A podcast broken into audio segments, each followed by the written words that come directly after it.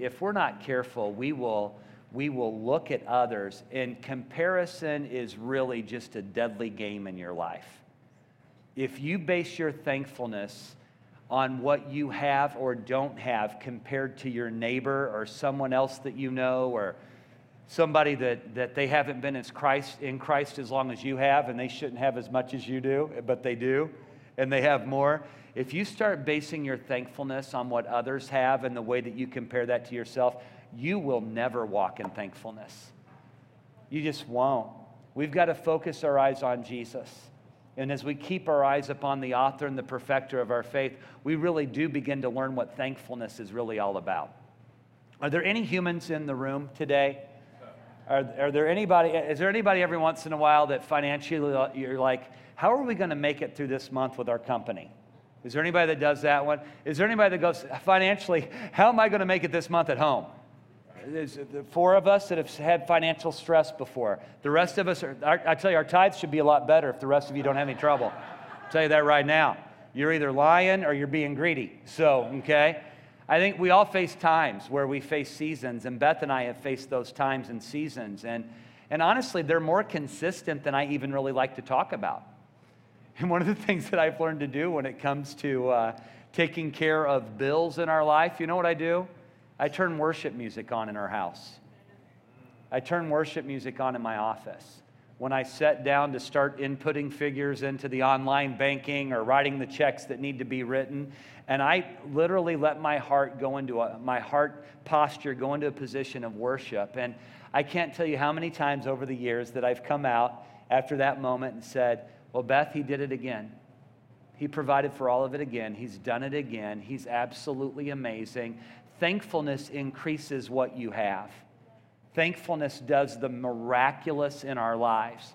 And I really thought it would be good at this time of the year to focus on thankfulness. Now, I know there are a few people, there are a few stores that actually release Christmas decor before Halloween, right? And I mean, we could skip Halloween as far as I'm concerned, but Christmas decor before Halloween, that's crazy. And then as soon as Halloween is over, even our intern, Jordan, I saw her posting the next day, putting Halloween candy underneath the Christmas tree. I'm like, wow. It's crazy how Christmassy it gets here in a hurry. I've seen people posting pictures of the trees already going up. It's my favorite time of the year. I'm like, it's eighty-five degrees outside. This is hard for me to kind of partner with. But one of the things that I don't want to lose in the spirit of Christmas, and for crying out loud, I love Jesus, so I get why we celebrate Christmas, okay? I get it. But I don't want to miss the one holiday that seems to get skipped because it's not commercialized as much. And that's thankful, thankfulness and Thanksgiving. It's one of our favorites in our life. We really try to use this month to focus on not just the things that we have to be thankful for, but to focus our posture on becoming more thankful people. I just want to be a more thankful person. And so I asked the Lord to help me with this. And, um, you know, in the first service, Beth and I shared a couple of stories, and I won't share her story. Maybe she'll share it some other time, or maybe we'll do it at the end of the service. We'll just see how it goes. But I was invited by uh, our district superintendent with the Assemblies of God in Northern Missouri to, go, to do a minister's seminar in Columbia yesterday. And I really wanted, it was interesting, I kind of wanted to talk about vision. And, you know, we just finished our vision series not too long ago, and I'm like, oh, I'd love to share this stuff with our ministers. And I kept trying to make it work. How many of you have ever done something where you're trying to make it work, but in your heart, you know it's not the right thing to do? And I kept trying to make it work, and I was telling God all the reasons that vision was important. And we had a great conversation. He's like, son, I, I didn't realize vision was so important. Brad, you're so marvelous. I need to bring you into my advisory committee. You and Gabriel and Michael, you can help me straighten this thing out. So um, so I was trying to make vision work, and finally, I, the Lord is just dealing with me about kingdom and kingdom culture, and we did a series on kingdom culture, and we talk about kingdom all the time around here, and the Lord is, I mean, literally, this is what he says to me. I love how he speaks to us sometimes. This is what he says to me. He goes, you have been praying for the dist- Northern Missouri District and the one hundred churches in the Northern Missouri District. You have been praying for them to have an understanding of the kingdom of heaven and the kingdom of God right here on earth. You've been praying for that. I have given you the opportunity to speak to the pastors in this district, and you're trying to shove vision in. He goes, why don't you do what you've been asking to do? wow, I repent. Lord, Beth was trying to get me to do it. It wasn't me, Father. Okay, I kind of did the Adam and Eve thing. Lord, it's this woman that you've given me.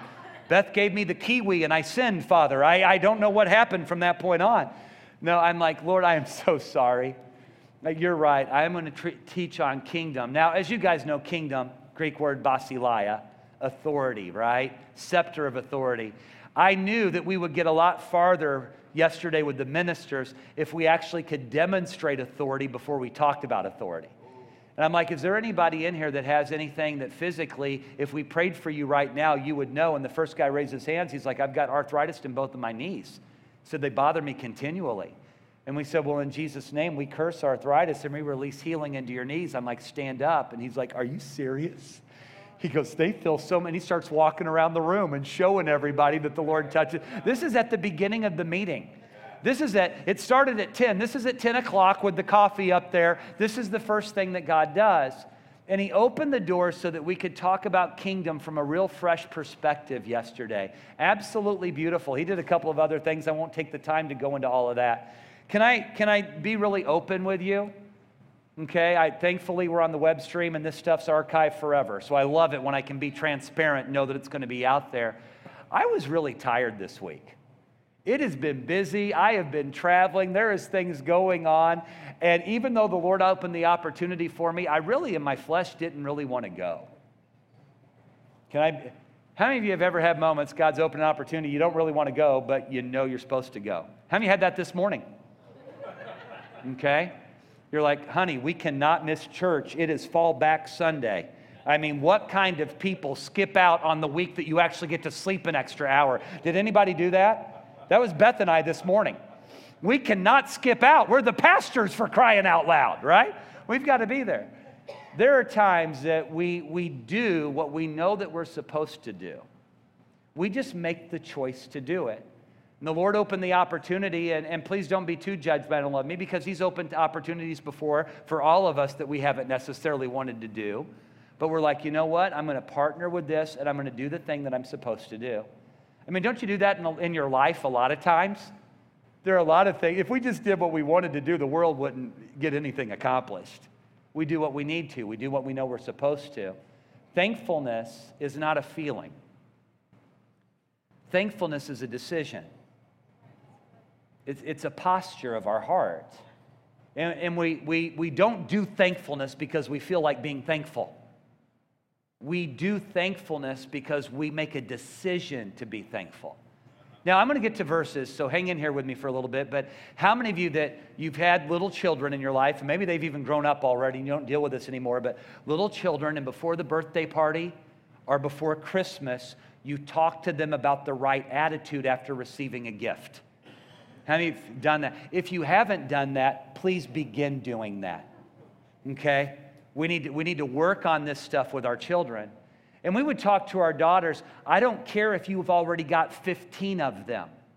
If somebody gives you something, they took their time, their money, their effort, and they purchased this, and they gave this to you, not because they had to, but because they wanted to, and they wanted to show value to you. So even if you have five of them at home, you look up and you say, thank you so much. Thank you so much, and mean it. Don't, don't you love when we give coaching and then we tell them to mean it, right? Now, I remember, I think Emma's in the back, and so I probably, yes, yeah, so I can probably get away with this. Emma was about four years old when we went to Colombia for Christmas, and my aunt, Rosemary, we call her Rosie, which would obviously be Emma's great aunt. Hardly ever do we get to see my Uncle Terry and Aunt Rosemary, so Emma only really got to see her great aunt and uncle a couple of times a year for just a little bit. And my aunt walks in with a Christmas gift for Emma. And we had no idea. It was way past the exchanging of the names. She wasn't asked to do this at all, but she wanted to get something. Well, you know what she wanted to get? She had boys. She was walking through a store, and she saw this cute little girl outfit. And she's like, I never get to buy for girls. I want to get this for Emma. So she picks out this great little outfit. Like I said, Emma's three and a half or four years old. And and we we all sat down. It's like the last present. I mean, all the presents were done, and all of a sudden you've got this extra one. And we work on this all the time, being thankful and, and showing thanks for the things that you receive. And but Emma's three and a half or four, Emma's looking for a toy. She's thinking Sweet Streets, Polly Pockets. How many of you have endured Polly Pocket season? Sweet Streets. And, and uh, remember the Bratz dolls? Those things are demon-possessed. But, I mean, we, we had all that stuff. I've, I've played more My Little Pony than any forty-seven-year-old man should have to play, to be honest with you. As we would run around the house, my pretty pony, clippity-clop, clippity-clop, such a pretty pony, clippity-clop, clippity-clop. I love to have my hair brushed underneath the old oak tree. Let's jump and run and have some fun. Would you like to play with me? Thank you. I know. At that moment, yes. Hashtag L G B T Q. All right, never mind. So we played Pretty Ponies and My Little Ponies. And so I realized how crazy that was after I did it. That's why I bring you into the moment. So Emma is looking for more My Little Ponies. She's looking for Sweet Streets. She's looking for Barbie. She's looking for the object of her affection. And she opens it up. And how many know the worst thing you can give a child is clothing? It's just the worst thing you can do. As she looks at it, and these huge tears fill her eyes. And she looks up, and she and she blinks, and she's at the time had these big eyelashes that just could make the wind move, right? And she blinks, and these tears start dropping off her cheek, and she goes, thank you so much. I really like it. Wow. Wow. Lying through her teeth. Right? I think sometimes when we express thanks and we don't feel it, we feel like we're lying about it. Rather than recognizing, I value, and listen, I wasn't smart enough to know how to talk to my girls about how to receive something. That's all Beth. Anything good in our family is Jesus and Beth. Okay? I'm like, wow, that's a really great idea. We never learned that at my house. We were just brats. Okay? So I love how she's learned that. And I want to partner with that more often in my life. Because if I'll start expressing my thankfulness more, you know what? I might actually start to believe it. And if I'll actually start believing in the things that he's already done for me, what kind of opportunities are there for my future? Look in Colossians chapter two, verses six through seven. And I won't spend a lot of time on it. Pastor Beth's been doing this series for about three years at Faith Chapel. So I'll just, I'll just take a moment. It says, so then, just as you received Christ Jesus as Lord, and I mean, let's pause there. How many of you have received Christ Jesus as Lord? You're not saying you're perfect, you're saying he's your king. Okay? So this is obviously written to Christian people because non-Christians can't say they've received him as Lord. So this was the letter to people that were following Christ. Just as you've received Christ Jesus as Lord, continue to live your lives in him. So notice there's an imagery of I've opened myself up and I've invited Jesus in, but I'm also continuing to partner with living within him. He is in me and I am in him. There's quite the unity in this relationship. So continue to live your lives in him. And then they give he, Paul gives us some exhortation. Rooted and built up in him. Strengthened in the faith as you were taught. And I love this last line, and I don't know why I miss it so often. And overflowing with thankfulness. Do you recognize, I know it's written in a really sweet way, but it's actually a command. Just like you're supposed to be rooted, and you build yourself up, and you strengthen yourself in the faith. Hey, be thankful. All right? I don't mean to be mean. I'm just saying it's a command, and when I think commands, I think direct orders. But I love that he seasoned it in such a way that it says overflow. It sounds so much nicer, doesn't it? Overflow. Is my life an overflow of thankfulness? I, I dare say no. It isn't. I'm usually thinking about the next challenge. I'm thinking about the current struggle. You know, one of the things that Beth and I prayed about in the first service, and some of it we'll keep to ourselves because it was our time, but one of them I can share with you. You all know that we're working toward the building for Faith Chapel. You all understand all of that. And when we, we prayed together, Beth, one of the first things that she prayed, she said, Lord, thank you for the space that we have right now to meet in. Thank you for providing this for us. Thank you that we don't have to set up and tear down every week in a high school auditorium, which, by the way, we did for twelve years. Thank you, Lord, that we don't have to do that. In, in our vision for the future and our working to what is yet to come, how can we not be thankful for what he's provided? We're not worshiping outside today, even though it's beautiful and there's only four and a half hours of sunlight left because of our crazy, but I'll, let's try to get you out and let you enjoy it, all right? I, I want to be more of a thankful person, and really it just takes a choice to be. Now, here's some quick challenges from Colossians, and I'll just give them, it's going to kind of lay the foundation for the series. But number one, he says, continue to live your lives in Christ. Now, this might be obvious, but I guess it's possible to not continue to live your lives in Christ. Okay? And I know that there's a, a culture in the world today that if you've come to an altar and you've asked Jesus into your heart and you said the right words, everything are always okay. I want you to know I made a commitment to my wife the day that we were married, and I make that commitment to her every single day. And if I chose to break that covenant and break that commitment, I'll guarantee you there would be a termination of a relationship. I probably would die. All right? I, I, I, I didn't just choose her when, we, when she walked down the aisle on May twentieth, nineteen ninety-five. Took me a while, but I got there. I didn't just choose her then. I choose her today, on November, I have no idea, sixth, two thousand sixteen. That much I do know. I finally got the year right now that it's almost done. I, I chose her on May twentieth of nineteen ninety-five. I choose her on November sixth of two thousand sixteen, and I've chosen her every day in between. And by God's grace, I'm choosing her tomorrow. And I'll choose her. I'm going to continue in this. I love this relationship. How many of you love your relationship with Jesus? Now, one of the things that we don't want to do in looking back and being thankful, we don't want to become nostalgic about only what he's done and forget there are still wonderful opportunities in front of us. Thankfulness isn't nostalgia. Thankfulness is just an overflow of acknowledgement, and it propels us into deeper and more wonderful opportunities with the Lord. I know there was a day that we were younger. For crying out loud, we're getting older every second. I, I know that there was a day that, that uh, I looked a lot better than I do today. Well, at least a little better than I do today. Are there any old people in the room that you would, okay. Anybody else you look in the mirror every once in a while and go, oh! Anybody, you wonder who the old person is that got Shiloh? You do that too, all right? Wow, all right.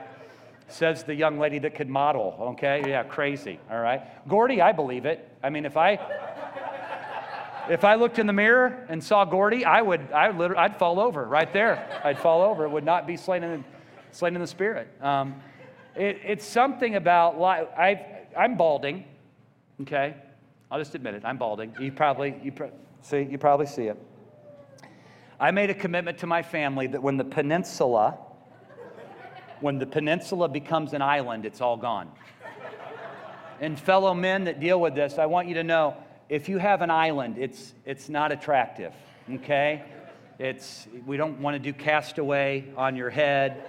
And there's Tom Hanks asking for FedEx to drop. You know, we don't need that. You, you at some point, you just have to just bite it and just turn into a thumb, okay? You shave it and you're just a thumb for Jesus. So I've... I've told my, my girls, I will not embarrass you by being the dad with the island on his head. Last night, Beth and I are walking up the stairs, and Emma was up on the second floor, and she looked down, and I saw a look on her face. It wasn't pleasant. She met me downstairs later. She sat next to me. She said, Dad, we need to talk. I said, what's up, babe? She goes, you know that, you know that peninsula thing you've been worried about becoming an island? I go, yeah. She goes, we might have six months.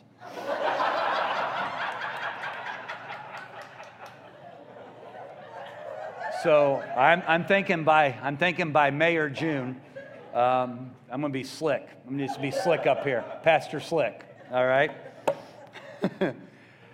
life happens. Things happen. It's continually moving forward. But you know what? I, I love growing old with this lady on the front row. I love the experiences. I love what we've learned. Matt Mitchell was here for the first service. He couldn't make it through two. He worked all night last night. What a way to quit, right? Couldn't make it for two. And we were talking, and we're sitting on the front row, and we're just talking about some of these challenges that we face when it just comes to aging and growing up. And isn't it, isn't it better doing it together? Isn't it better doing it together? I love, I love that we're doing, and here's the other thing.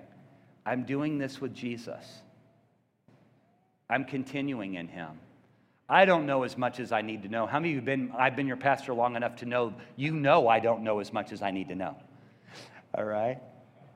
But I know more now than I did three years ago and five years ago. I have an understanding of his presence that I didn't even have two years ago. There's things that he's showing me and revealing to me, and I dare say if I continue in Christ, I'm gonna have more of those opportunities next year.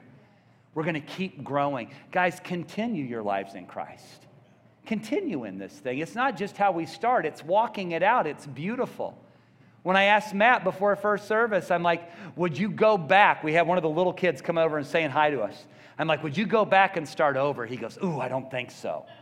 But if I could start over with all the knowledge I have, I could dominate the world. Right? Sounded like Donald Trump there for just a second. Sorry. Just a joke. Please don't throw eggs. If you do, we have an interim youth associate that's available to stand in the gap for his uncle. Quick challenge is stay rooted in Christ. Stay rooted in Christ. You know, the trees that stand the longest have the roots, the roots that go the deepest. And they fight through and they hold on, okay? Stay rooted. You're living in a culture that is absolutely insane. Let me just share just one thought with you, just about culture. I know we talk about culture from time to time, but this isn't to offend anyone. I'm not going to apologize for it. I'm just going to go there. I believe that biblically, the Lord, the word of the Lord teaches that same-sex marriage is not of God.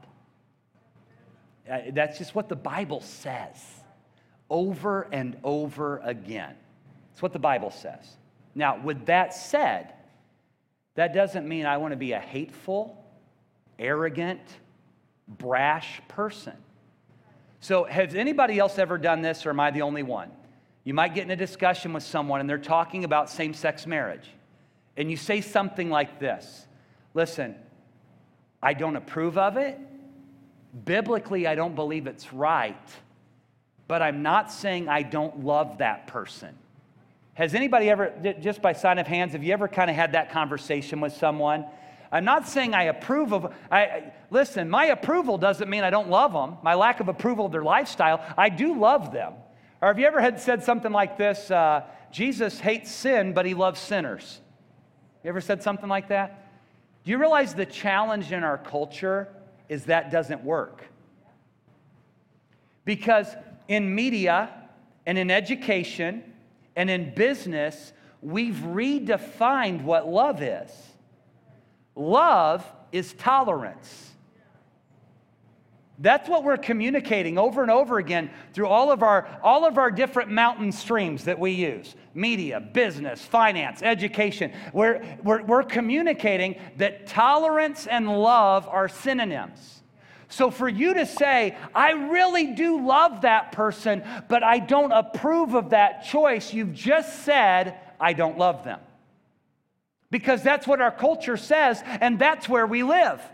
Now, not only have you said, I don't love them, what they're actually now teaching very aggressively is what?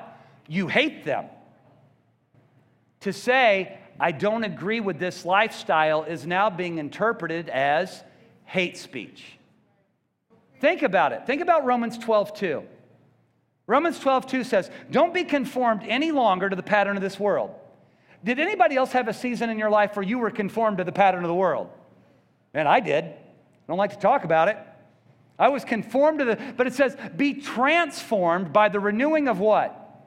Your mind. Now think about that. The Greek word transformed is the word metamorpho. Metamorpho. It's where we get metamorphosis. Paul was writing the church and he said, don't be conformed to the ways of the culture, but have a transformation, a metamorphosis in your mind. Who was he telling that to? Christians. Because if Christians don't partner with the renewal of the mind, Christians won't be transformed in their thinking. And if Christians aren't transformed in their thinking, there's no hope for the world. I don't know how you know this, but uh, Beth has a twin brother, and she also has a younger brother. And her twin brother was a pastor of a church. I won't tell you the denomination because it really doesn't matter. But he was in that denomination, he and his family, making a great difference there and leading a really good church. But Ben wanted to be ordained within the denomination. So he went and he did his testing and he had his interviews so that he could be, this guy, he has his doctorate. He is highly edu- educated. I mean, the guy, he's got a call on his life. There is no doubt that God's ordination is on him. He just needs the church to give him ordination as well. So he has all of his meetings, and after his meetings, they have the final exit interview, and they say, we have turned down your application for ordination. This isn't a church. What? We've turned it down. How come? You ready for this? Here's the answer. Because you believe in the infallibility of Scripture. The denomination turned down his ordination because he believes that God's word is God's word. We're at the place in our culture where if you believe in the infallibility of Scripture, you can't be ordained in certain denominations. How crazy is that? Could we possibly be at that place in Revelation three when Jesus said, I stand at the door and knock. Who's going to open the door? And my whole life I heard that message as a salvation message. He's at the door of your heart and he's knocking. Will you open up and let him in? But when you read the context of the message, you realize he was at the door of the church. And Jesus was outside his own house saying, can I come into my house? Do churches even recognize that he's not even there? Do they hear him knocking, saying, will you let me back in? I want you to know, if you're in a denomination that has just said to you, we won't ordain you because you believe in the infallibility of Scripture, the, the glory and the blessing and the favor of God is not there. That's right. That's right. There's a Hebrew word. It's called Ichavod. Ichavod is the word for the glory departed. And God will rest his glory, and God will move his glory. And if we, as his people, will not receive all he has for us, if we won't walk with the transformation, the metamorpho of our thinking, Joyce Meyer says, change your stinking thinking so that we're thinking about things the way he would have us to, we can miss the glory of the Lord. And I've got a great story about the glory. It's an old story. It's a, it's a joke, but it's true. There was a lady in Des Moines, Iowa, so if you ever wonder if crazy things happen, it, it's in Iowa. There was a lady, she was at First Assembly of God in Des Moines, Iowa years ago, and she stood up and she said, I've got a word from the Lord. Thus saith the Lord, if you'll not repent of thy wicked ways, I'm going to write Michelob over the house of the Lord. She thought about it for a second, and she said, thus saith the Lord, I have made a mistake. The Lord thy God meant to say, I will write Ichabod over the house of the Lord. So um, so God has made one mistake, and it was in Iowa, of all places, it was in Iowa. I, I don't want to be in a church where the glory departs. You realize we're not a subculture, and culture keeps trying to make the Christian right a subculture. We're not a subculture, we're a counterculture. And the reason that we're counter is because we say, repent, the kingdom of heaven is near. Look this way, we have the kingdom. Look this way, we have the presence of heaven. Look this way, we have the tangible glory. Repent. The way you're going is destruction. There's a way that seems right to man, but in the end it leads to death. The path that you're on is going to be to your own demise. Look this way, we have the hope of heaven, the healing of heaven, the hands of heaven, the presence of heaven. Look this way. But if we're not transformed in our thinking, we won't even offer that. We won't even offer it. Continue to live in Christ. Stay rooted in Christ. Number three, be built up in Christ. Number four, be strengthened in the faith as you were taught. One of the things that I'm very grateful for at Faith Chapel, and I want to thank you for it, we as a church have hosted His presence for ten years. We've been a church for nineteen, but we've hosted His presence for ten years. That we, we, we want to be a people that are aware of your tangible presence, God, and the service isn't about us, the service is about you. And that atmosphere has allowed things to happen in the lives of my own children. Our youngest daughter, Sophia's faith level is crazy. It's, it's just, it's off the chart. And I know it's because of what's been hosted here and what's been spoken here. And what, in the formative years of her life, Sophia saw so many physical healings that if somebody's not healed instantly now, she's like, what's wrong? What's the problem? I love that she's more surprised when she doesn't see the instant miracle than being surprised when she sees the instant miracle. Because we've all seen that before too, right? Somebody gets their miracle, they're like, oh, I can't believe it. And you're like, wow, wasn't their faith, right? So I appreciate that, that there's been faith that has been taught, faith that has been modeled, faith that has been participated with. When you think about faith, do you think about Hebrews eleven six? That without faith, it's impossible to please God, right? Hebrews eleven six says, and without faith, it's impossible to please God because anyone who comes to Him must believe that He exists and that He rewards those who earnestly seek Him. How many of you, you might struggle with different things. You might struggle with wondering about healing or wondering about direction, but how many people in this room believe in God? I mean, can we start there? We believe in God. And if we believe in God, there is a level of pleasure that has already been given to the Father simply because you believe in Him. Without faith, it's impossible to please Him. So in faith, you already are. So you're like, man, I'm trying to walk it out. I struggle at times. There are times my mind gets in the way. That's okay. You're walking it out. You're a person of faith, and that brings great pleasure to the Lord. Number two, our faith guarantees our victory. First John five four says this, for everyone born of God overcomes the world. This is the victory that has overcome the world. What does it say? Even our faith. What's the victory that overcomes the world? Even our faith. Even our faith. Why do we have more faith in the doctor's report than the promises of God? Why do we have more faith in the salary that we make than Jehovah Jireh?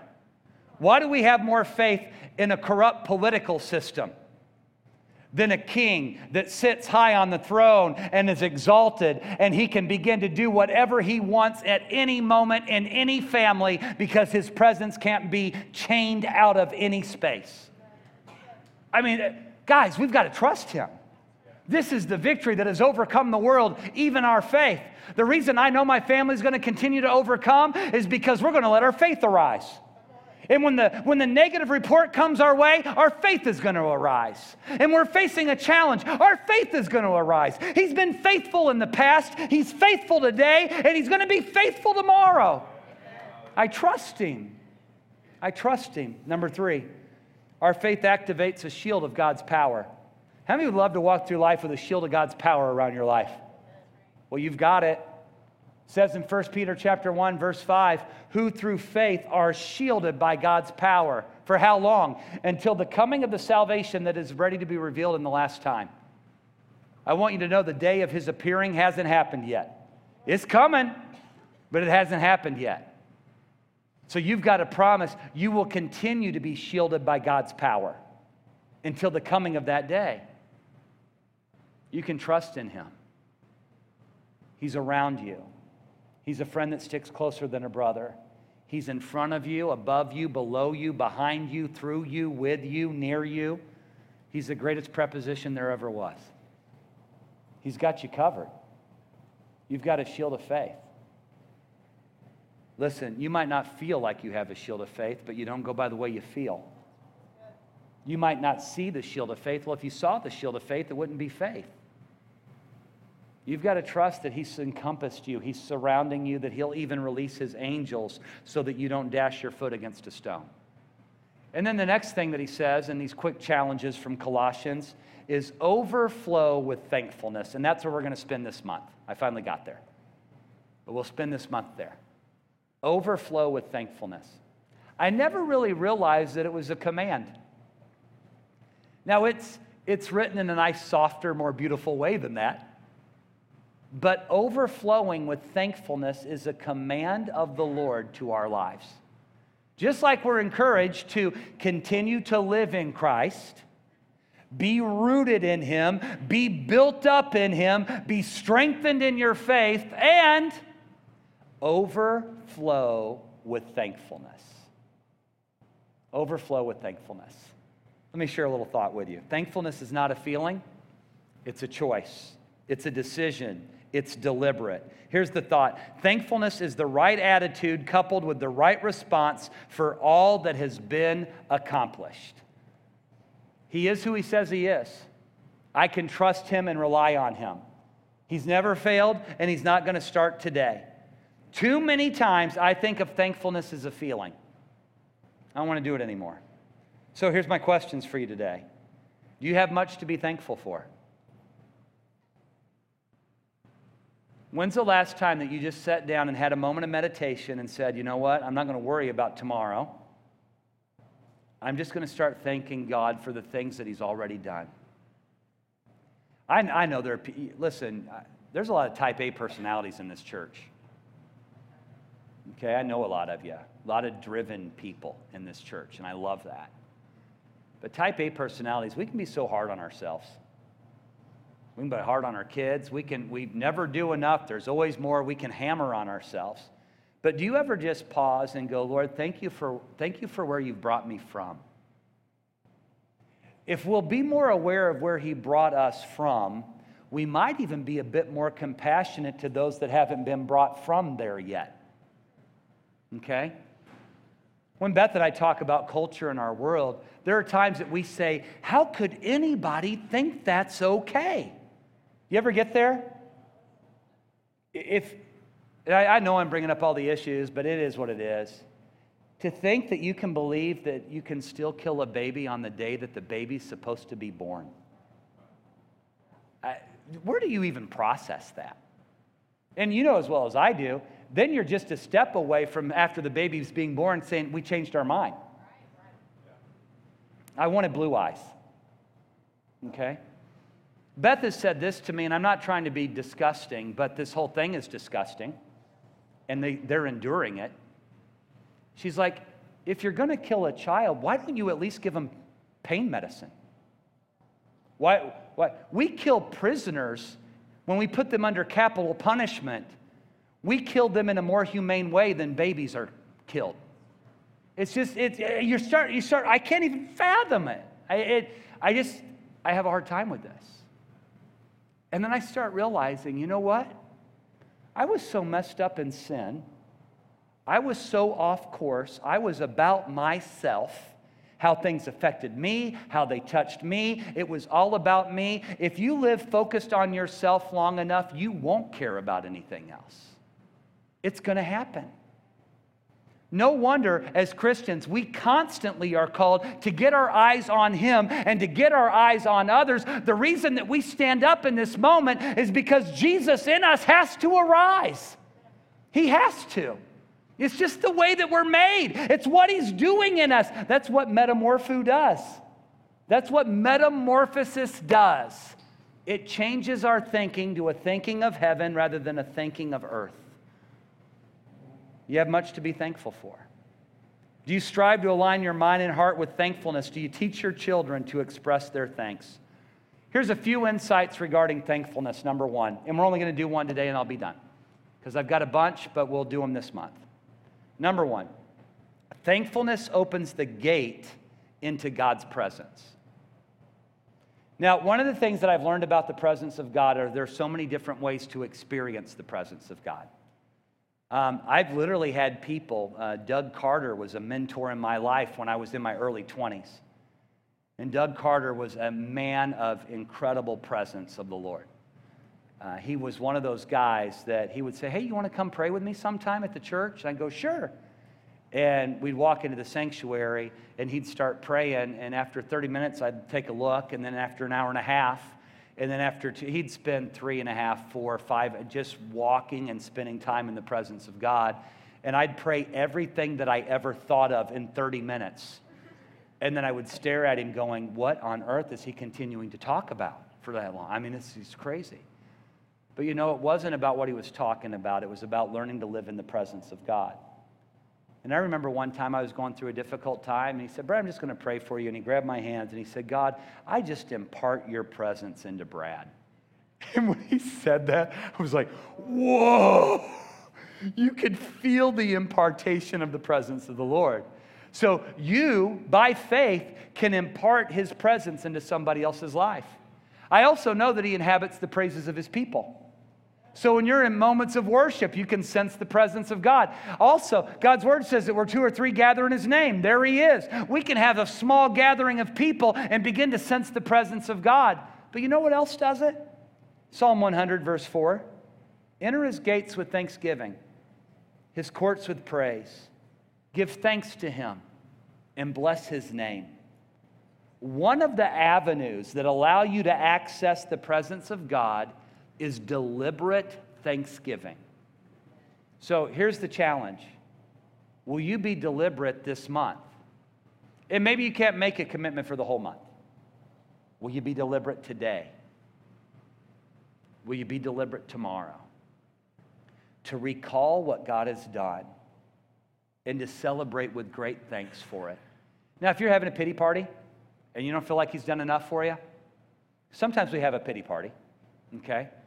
And if you're having a hard time, you're so overwhelmed by what you're facing that you can't recall all of his goodness to you, well, then go ahead and recall all of his goodness to all of us on earth, because you're included in that.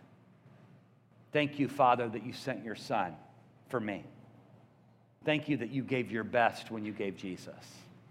Jesus, thank you that even though you were a man, you never sinned, so that you could be a blameless sacrifice on my behalf. Thank you, Jesus, that you honored every promise that you made, that I thank you that you never failed. You said that, that you were going to come back from the grave, and you did. Thank you that you ascended to the right hand of the Father. Thank you that, that your word promises that your eyes range throughout the earth to strengthen those whose hearts are committed to you. Thank you that you know how many hairs I have on my head. And for me, it's a lot easier than a lot of you. seventeen. Okay? David started this psalm at the beginning of Psalm one hundred. We won't go through it all, but he's like, shout for joy to the Lord. Now, it's interesting. How, when was the last time that uh, Pastor Josh just said, hey, let's shout? We don't tend to do it, do we? It's more of a cultural thing again. It's easier to give hand claps of praise. Would you agree? Hand claps easy. Song was pretty good. It's kind of quiet. We need to get rid of that. Let's give him a hand clap of praise. I'm all into the hand clap. I'll even lift it up sometimes. Right? Anybody else? Have you ever lifted up the hand clap? I mean, this is a, this is a conservative Christian hand clap. This is an all-in. You're in it to win it. It takes teamwork to make the dream work. All right? You're that person right here. So hand claps of praise are easier. What if, what if Pastor Josh ended the first song and said, let's give God a shout for joy? What would you do? Yeah, I know you would. You're from Louisiana. You people are crazy down there. You eat gators and everything else, all right?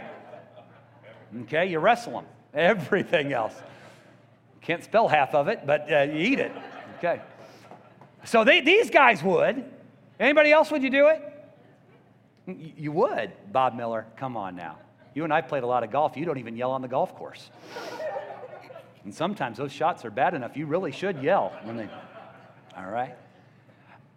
What is it that we tend to hold that back? And notice it didn't say shout because he's given you joy. It said shout for joy. Sometimes you have to shout first. We want to get the joy so that we can start shouting. And sometimes we've got to start shouting so that we can receive the, receive the joy of the Lord. Is there anybody that wants to shout for joy to the Lord? We didn't do it in the early service because they were staring at me. But you guys look like you might actually go there. Can somebody shout for joy to the Lord this morning? Come on. How many knew Jack would win? How many of you knew it? Come on, let's do that again. I'm going to turn my mic off. Let's shout for joy. Let's give a big hallelujah. One, two, three. That actually feels pretty good. That really feels pretty good, doesn't it? Have you ever yelled at somebody and it felt good? That's wrong. It's wrong. But this is okay. This is a way to let it out. Get a little joyful. There are times I'm screaming and singing so loud in the car that you know people must wonder what's up when I'm driving down Highway K. I'm like, I love you, Lord! I look over, I'm like, yeah. Okay? Uh, crazy charismatic. Crazy charismatic. Shout for joy. He's given you the victory. You maybe you haven't crossed your Red Sea yet, but the God that, that parted it for the Israelites is going to part it for you. He's good. Let's enter into his presence. Let's be joyful. Psalm ninety-five two says, let us come before his presence with thanksgiving. Let us shout joyfully to him with psalms. Wow. How do you shout psalms, right? Psalm three. Oh, Lord, you are my God. I, I don't know if that's what it's saying there. But let's shout for him. I mean, here's what I'm asking you to do this month. I'm asking you to start rec- uh, recounting and refreshing and reviewing all the reasons you have to be thankful so that it refocuses you for deeper opportunities in your future, number one. And number two, I'm asking you to jump out of your comfort zone a little bit. Okay? Go for it.